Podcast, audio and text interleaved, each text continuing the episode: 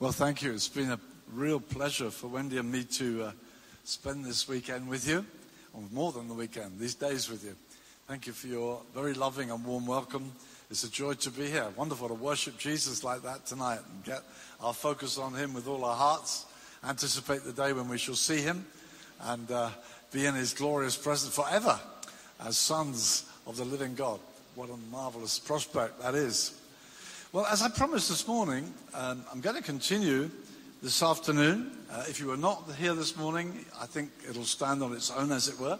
But if you were, it would just follow on from what we were looking at this morning, where we saw that through the abundance of grace and the free gift of righteousness, we can reign in life. Nothing to do with our skill, nothing to do with what we bring to the table. All we bring to the table is our failure, our sin, we fell short of the glory of God. That's what we, we just come needy people. But God has made this incredible provision to bless us and shower mercy and love upon us and let us reign in life, to enjoy life because of what he's done for us. Free from guilt, no condemnation for those who are in Christ, simply because we are in Christ. That's the end of all condemnation.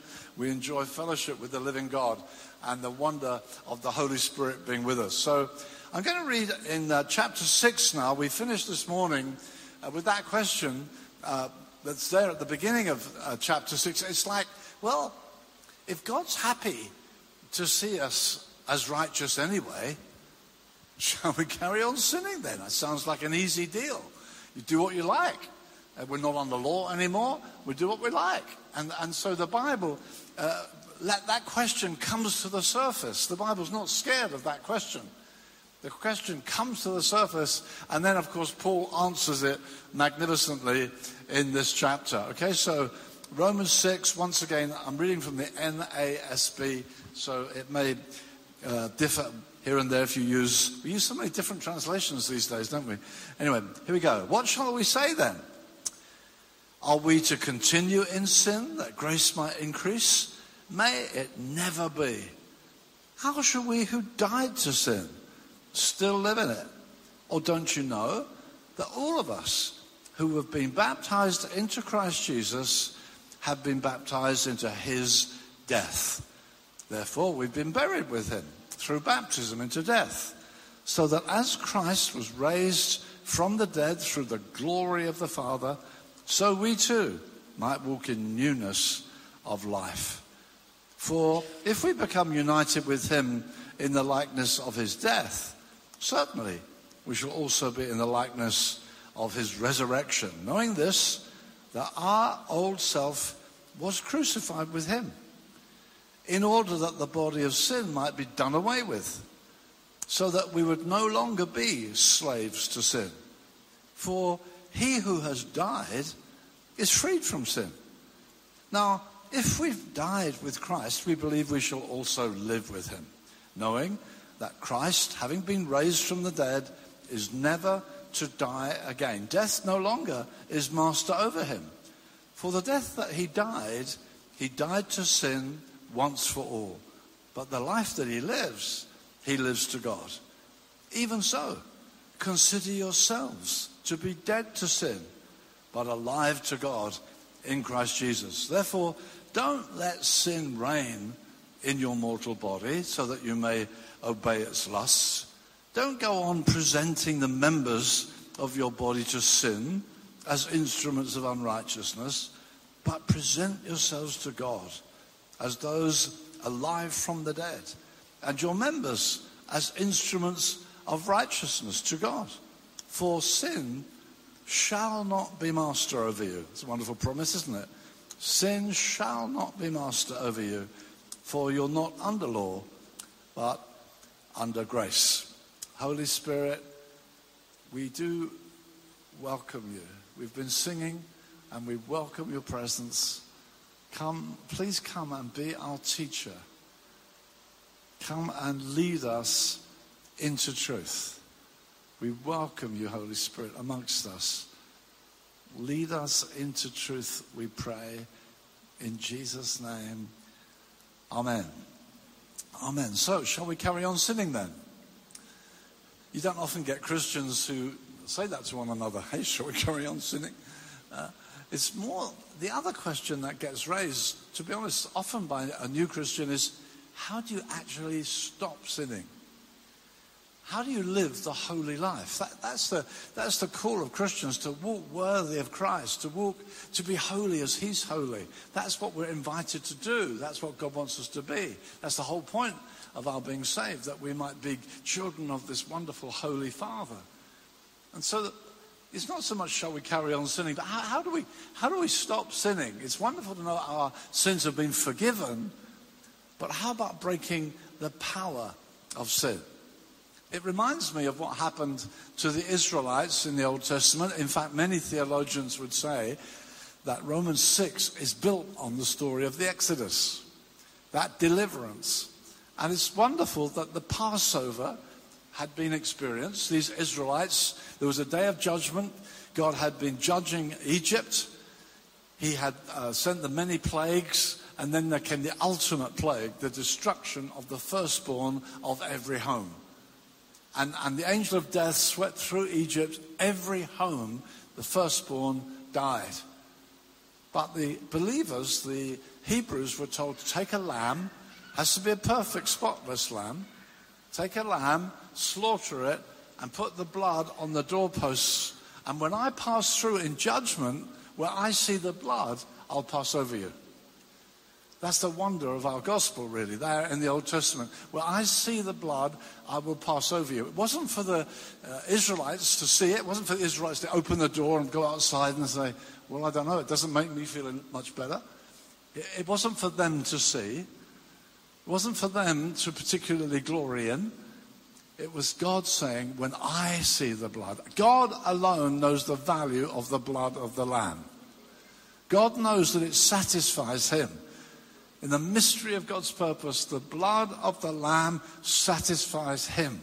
And if he's satisfied, we have peace with God. And so these Jews, they knew that wrath was taken away from them because lambs had died. They didn't have to have death in their homes. And so wonderful, they're forgiven, the mercy, because a lamb has died. But then they're on their journey, and well, there's the Red Sea. That's it. I mean, we're forgiven, but we're still slaves. I know as a young Christian, as a teenager, that's exactly how I felt. I thank you, Lord, for saving me. Thank you for forgiving me. But how do I get free from this kind of slavery to stuff that's had control over my life? How do I actually get free? How do to get out? And that's what the uh, Israelites went through. Forgiven, but here comes the Egyptian army. I can imagine some of them saying, Oh, no, there's my slave master. I'm still a slave. And we know what happened. The Red Sea opened and they went through. They got complete, they were completely rescued. And that, so they were absolutely freed. Now it's important for us to come to this passage and see how do we live the holy life? And some would say, well, you need the law. Well, we saw this morning the law hasn't got the power to make us holy. The law made nothing holy, it says in Hebrews. Just can't do it. And so some say, well, well, just let go and let God. You hear that little phrase. Sometimes it's kind of trying to sum up the grace message, but it's not biblical. If it was just let go and let God, the epistle could finish here, couldn't it?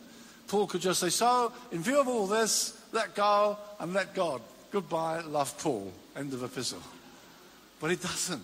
He spells it out step by step. And it has to do with knowing some things and doing some things. That's what he's going to show us in this sixth chapter. You have to know some stuff. How do I get free? Jesus said this You will know the truth, and the truth will free you. It's knowing the truth, God's truth, knowing it. And sometimes believers don't know it, and so they go back to the law to try and get help. But the, Paul is saying, no, no, you need to know some things and then you need to do some things. Okay, we're going to look at that. So, first of all, do you not know? That's how he starts. Do you not know? What does he say? Well, first of all, he says, Do you not know that all of us, all right, these are kind of preliminary statements to see here. He's going to tell us how to be free from sin in this chapter. And notice this, he says, All of us. That's very encouraging He's not saying, you know, there are sinners, then there's kind of ordinary Christians, and then there's the special Christians who've actually died to sin. I mean, wow, they're very special. He doesn't say that.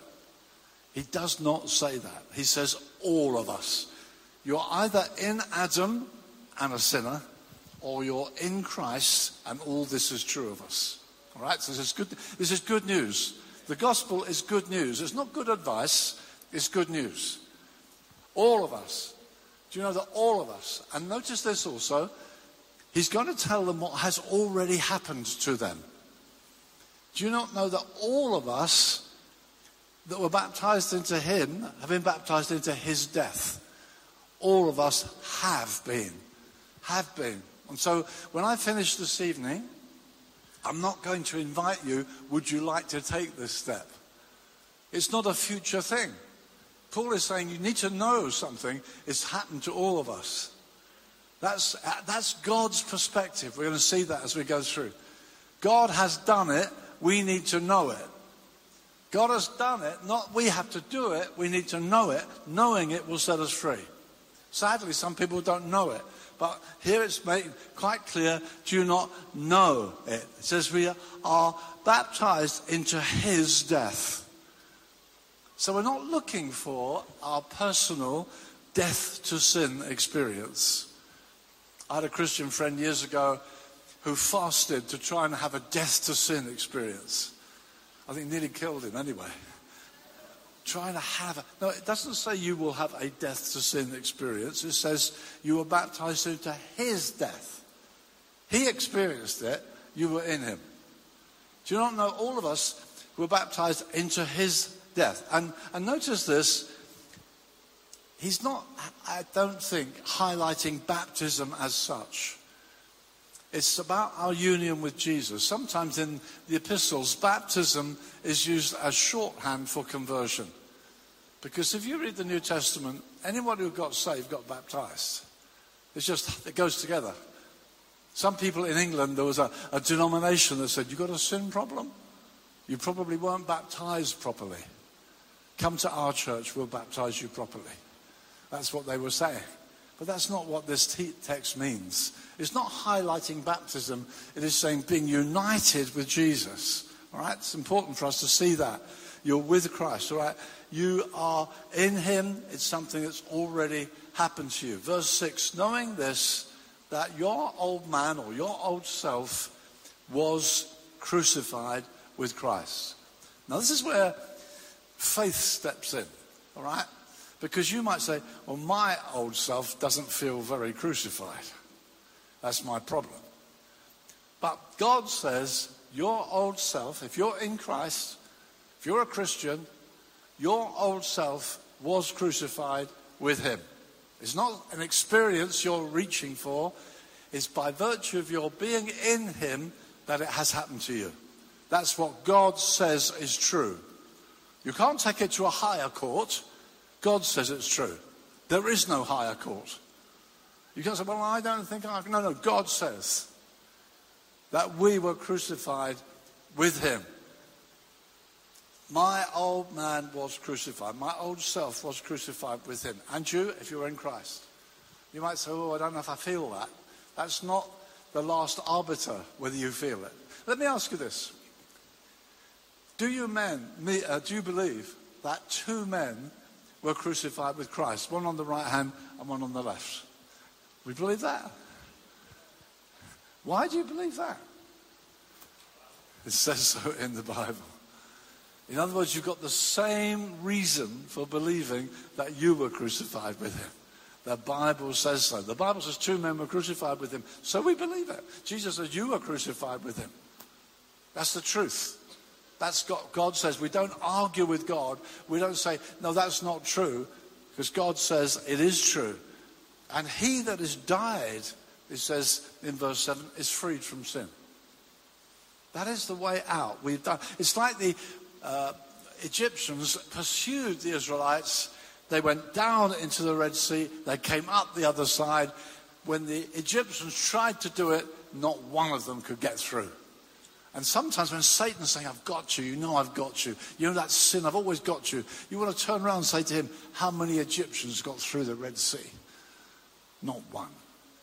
I'm free. We've got to proclaim our freedom, celebrate our freedom, rejoice in our freedom, and not live in that world of doubt and saying, Well, I don't know. Because God says it's true. God said to Abraham, He's an old guy, he's got a barren wife. He said, You shall see, can you count the stars? How many can you see?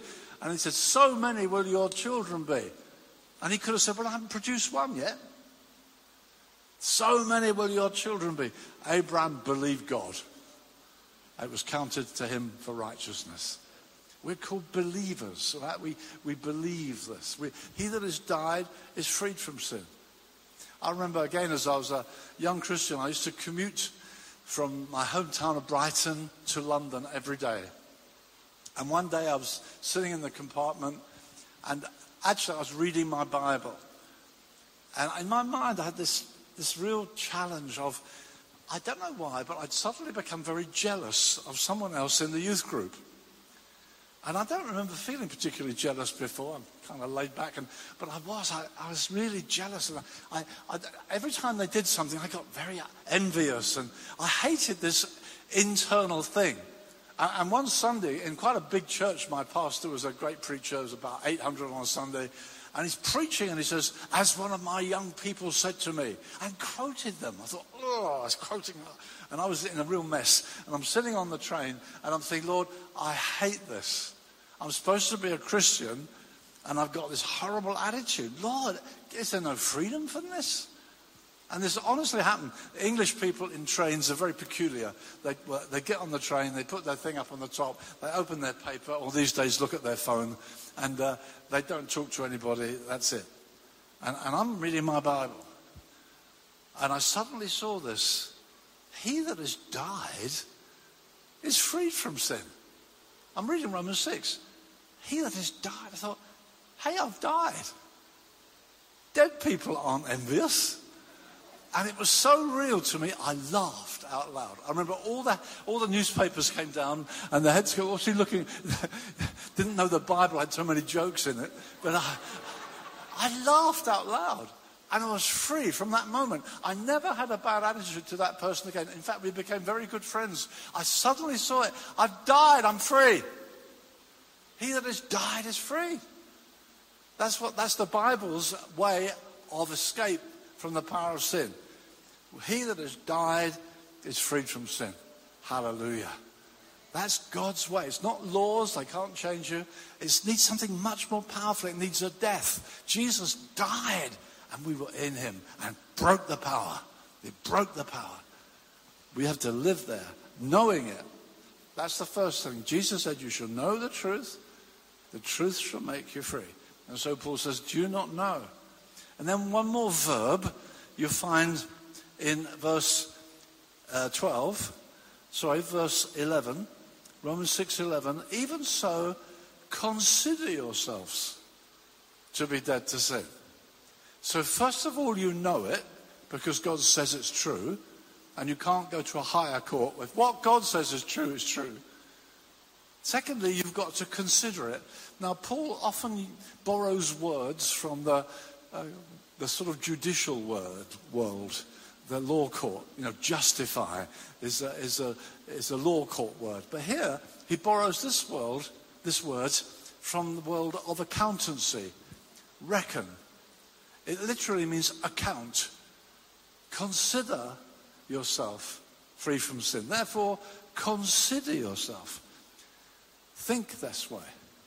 Now, it isn't like mind over matter. It's not like, oh, Terry's saying to us, if you think it enough, think it enough, think it enough, then you'll be free. Just think. I'm not saying that. I'm not saying that. I'm saying it is true. Therefore, put your thinking in the right column. If you're going to pay an accountant, you want him to put the figures in the right column. Consider it. Consider it. It's true, so consider it true. I tell you, this came alive to me very vividly. The very first time I ever flew overseas. And I went to Spain. My sister was a missionary at the time in Spain. And I went to visit her. And, and uh, as we arrived, at Barcelona airport, the pilot said, Welcome to Barcelona. The time is four o'clock.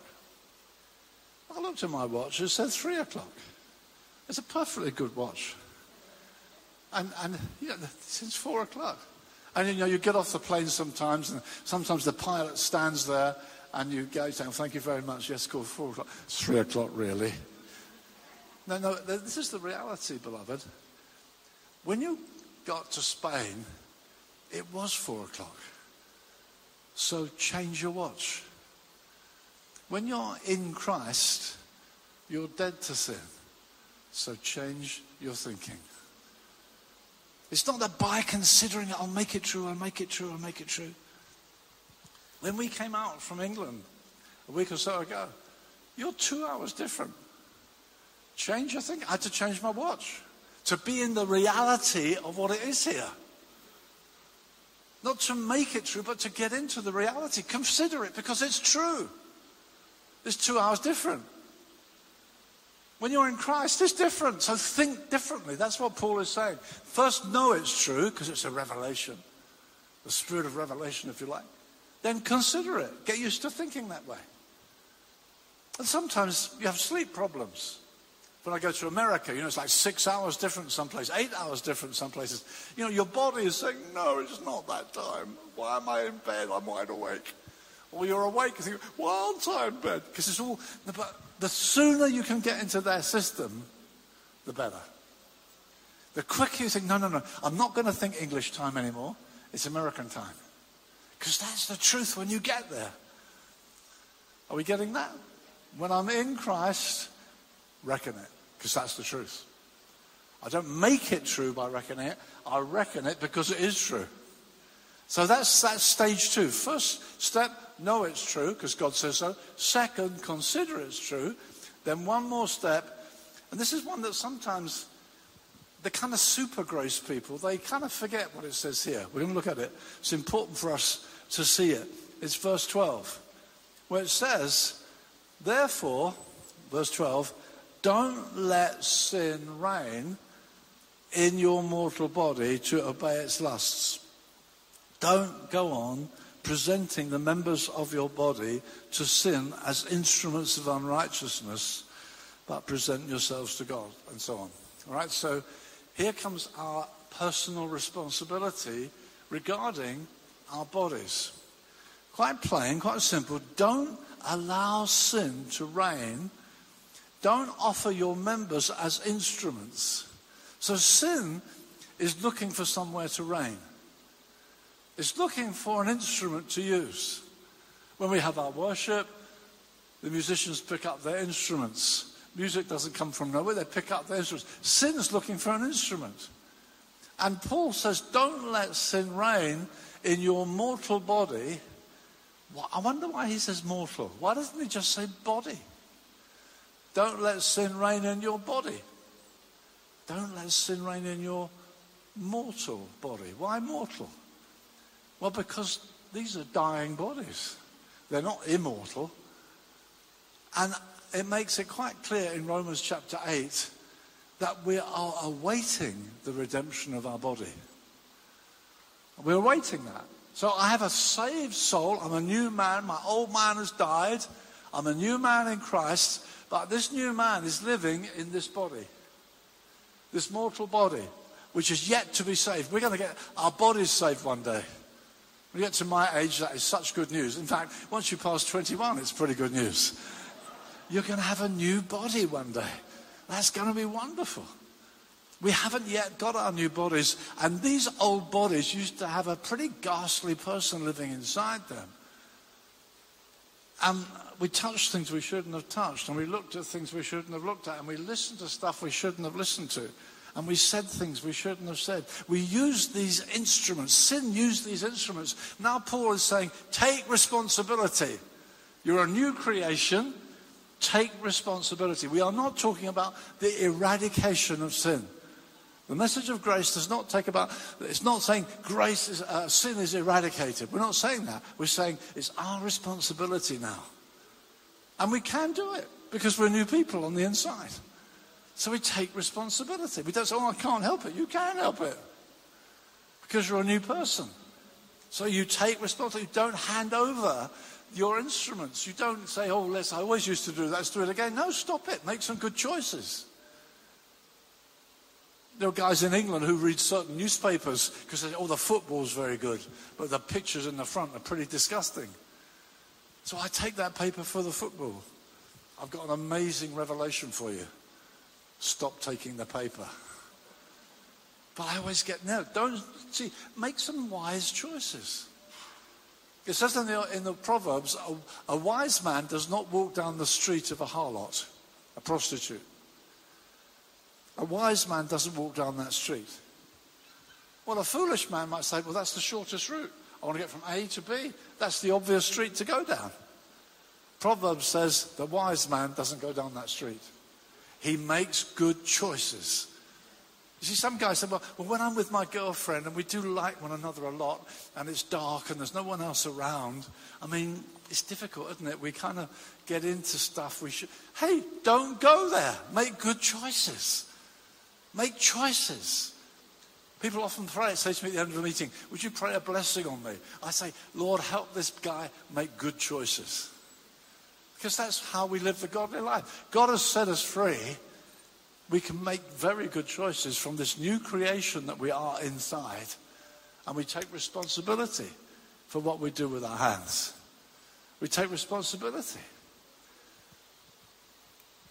I was in a meeting where a South African said, not I, a South African said, Will all the men stand up? All the young men.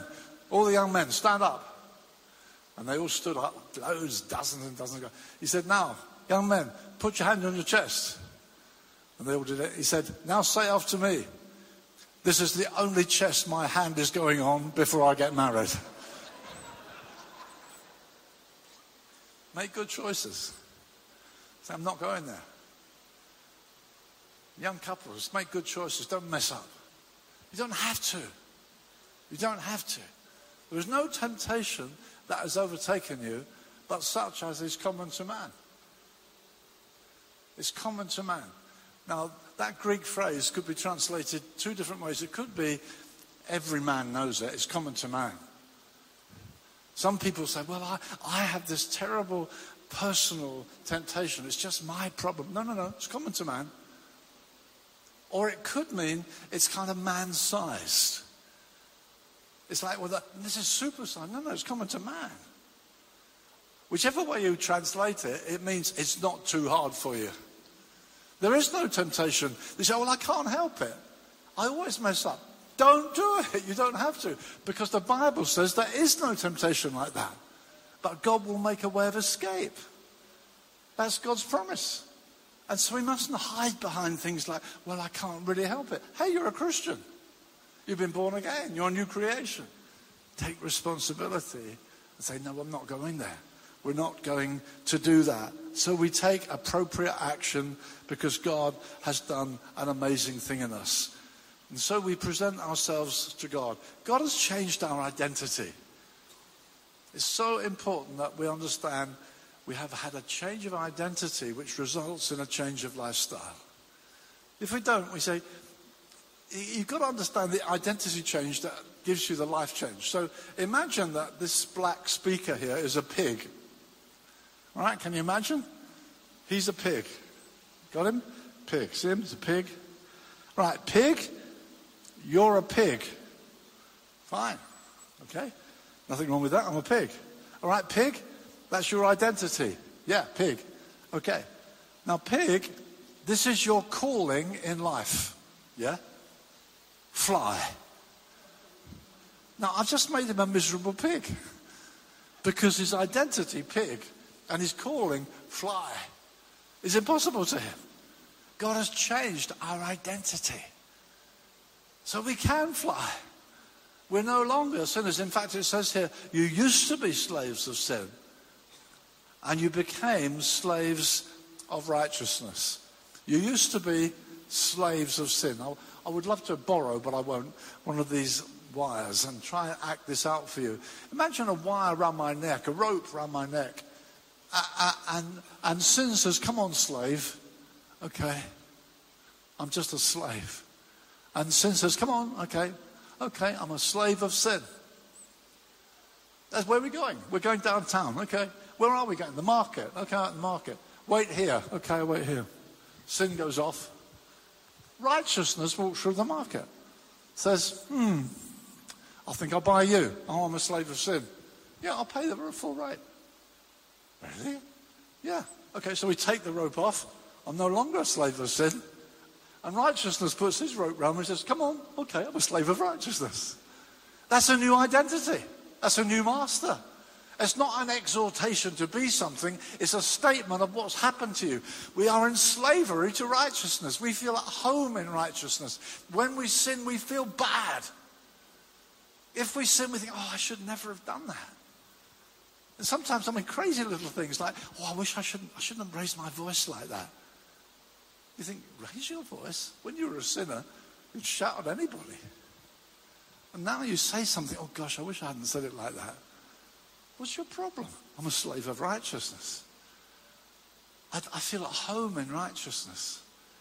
I don't feel at home in sin. God's done an amazing thing in us. He's changed us. John says in his epistle, I write these things to you that you may not sin. He that is born of God doesn't sin. Boy, that's a statement. First John, John's first epistle. I write these things to you that you will not sin. He that is born of God doesn't sin. Then in the same epistle, not a different writer, not a different day, same letter, if we sin, we have an advocate with the Father, Jesus Christ the righteous. And if we confess our sin, he's faithful and just to forgive us our sin. So what does that mean? Well, I think this is a good image it's like you live in a magnificent home. It's got a great entrance, you know, pillars and steps. God's given you a wonderful home. And the way in and out of that home is this wonderful thing which says, He that's born of God doesn't sin. That's God's call on us. That's what He wants us to be. Be holy. I'm holy. Then He says this if anyone sin, there's a kind of fire escape. If anyone sin. So that if we do something, oh Lord, I shouldn't have done that, then we confess quickly. We do not say, oh, I'm still a sinner anyway. We don't throw everything out. We don't throw out the baby with the bathwater. Oh, I'm still a sinner. No, no, no. Okay, you slipped. You confess it. And you use the fire escape. If anyone sin, if anyone confess their sin, he's righteous and just to forgive us. But we don't all the time live our life going out of the fire escape. More and more as we grow in God, more and more as we develop and get more and more sanctified, more and more like Christ, more and more we're walking in and out of the main entrance. He that's born of God doesn't sin. Because Jesus has saved us. He's rescued us. He's made us different kind of people. You were darkness, you are now light in the Lord. You've had a complete change of identity. You were darkness. You are now light in the Lord. It's a complete change of identity. Let me close with this. John Bunyan wrote this little poem. He said this Run, John, run, the law demands, but gives you neither legs nor arms. Better news the gospel brings it bids you fly and gives you wings. Let me just read it once more. Run, John, run, the Lord demands, but gives you neither legs nor arms. Better news the gospel brings. It bids you fly and gives you wings. Amen? God has set us free. And that wonderful chapter which we read, the first 14 verses of, it starts with this question Shall we carry on sinning then? And then when it stops in verse 14, sin shall not be master over you. You're not under law, you're under grace. May God make that so real to us that we enjoy living as light shining for the glory of God. Let me pray for you. Father, we thank you so much for the good news of Jesus. Lord, we, we worship you that you're the one who endured the cross. You took the shame. And we thank you. You invite us into your resurrection life. We thank you that we can now bear fruit for God. We thank you we're married to a new husband who imparts life to us and changes us from the inside. So, Lord, let us know what you said is true. Teach us to reckon on it. Teach us to take responsibility. Teach us to live the life that brings you glory. We ask it, Father, in Jesus' name. Amen. Thank you.